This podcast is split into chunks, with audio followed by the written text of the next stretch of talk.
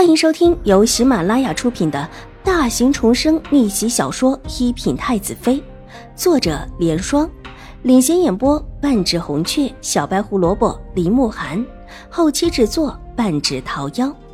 喜欢宫斗宅斗的你千万不要错过哟，赶紧订阅吧！第八百九十三集。兴国公府三房大致的居住范围是分开的，当中住的是大房，太夫人也住在那一块儿。两边一边是二房，一边是三房。但后来因为大房就邵元浩一个人，管事的又是兴国公夫人，大房和二房之间有一些界限就模糊了。大房既然未继承爵位的一房，原本院子就建得和其他几处不同，更加大气一些。环境也好，新国公夫人看中的几个院子全是在大房处。若是真的论起来，有邵元浩在，的确是动不得。可是我的安儿，他他可怎么办呢？之前还带人去看过的，这这要怎么说呀？新国公夫人又抹起了眼泪。母亲之前带人过去看了院子，也看了家具的，是看过的。当时还觉得不错，这门亲事我和你父亲喜欢，你大哥也很乐意。可是因为这件事被破坏了，可怎么办是好呀？这是我和你父亲能挑到的最好的一门亲事了。工部尚书府的嫡长女，长相出色，名声也是极佳的，很得满府上下的喜欢。工部尚书是一个有实权的，虽然比不得吏部尚书，却也是一个不可多得的联姻对象，甚至有一些方面可能比吏部尚书更有用。世家的嫡长女又都是精心培养的，以后成为兴国公府的宗妇，处理事务也得心应手。不管从哪个方面来说，这都是一件好事。工部尚书府也表示对邵华安满意，但还说要考虑几天。之前怕事情有意外，新国公夫人还特意的请了工部尚书的夫人和这位小姐过府来赏花，顺便带着他们逛了逛，特意的转到了那个院子前，还带进去看了。言谈之中也表明这是给儿子准备的。他记得当时工部尚书夫人连连点头称赞。而今不得不把院子让出来，如何甘心？母母亲，能不能进宫向太后娘娘说说此事？这，我我愿意用其他的两个院子都补偿给五丫头。新国公夫人抓住太夫人的手，太夫人摇了摇头。这个时候我不能进宫。邵婉如的事情还没了，她借病离开。也是因为她的身体着实不好，倒也不是全部假装。如果这个时候自己到太后娘娘面前去，不会得到什么好。祖母，院子家具都是母亲整理的，有一些还是母亲的陪嫁，真的不能把院子要回来了吗？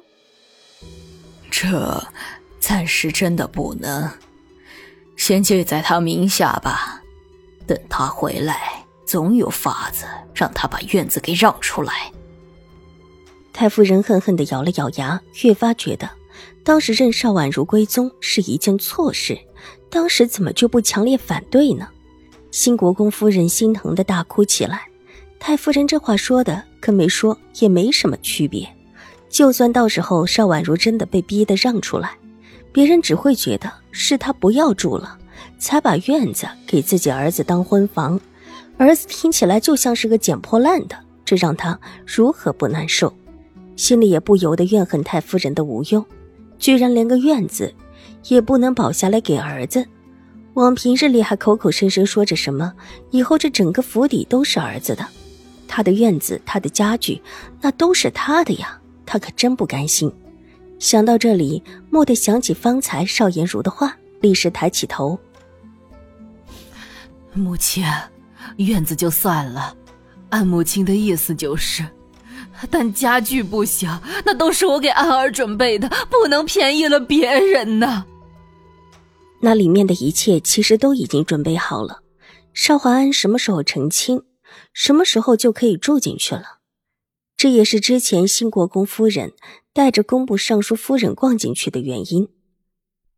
要搬走里面的家具，太夫人皱了皱眉，莫名的觉得这个想法不太好。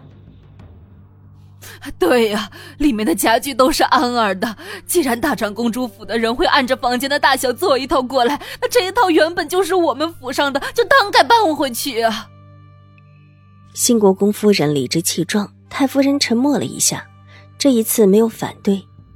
这话其实也说得过去。虽然大长公主既然插了手，要送家具就送吧，但是其实布置屋子，除了一些硬性的家具之外。另外还有置办一些其他东西，太夫人选择忘记府里也是要置办一些家神在飘云院里的。祖母，我还是上山去陪着五妹妹吧。这事既然已经商量妥当，邵颜如就上前道：“太夫人的病也没有想象中的严重，好好养着，应当也没什么大碍，这是半真半假的病而已。”你还要去？你去干什么？让他自己守着就行，难不成还要让你跟着他一起在山上吃苦不成？祖母，现在刑部的人还在山上，许多事情还在处理。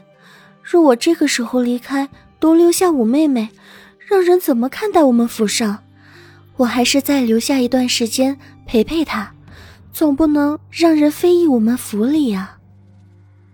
邵颜如柔声道：“这话里的意思，当然都是在维护着兴国公府的名声。”只听得太夫人拉着他的手，越发的心疼起来。你这孩子还是这么良善，总是考虑着别人，是祖母没用啊。既然你这么想，祖母也就不拦着你了。吃的用的，让你母亲多准备几份，别到时候啊。过得苦兮兮的，太夫人叮嘱道：“多谢祖母，那就请母亲帮我准备两份，还有一份给五妹妹吧。”邵颜如道，一副很想邵婉如的样子，这样子看得太夫人又气恼又是心疼。她教出来的孙女果然是好的，心善且大度。本集播讲完毕，下集更精彩，千万不要错过哟。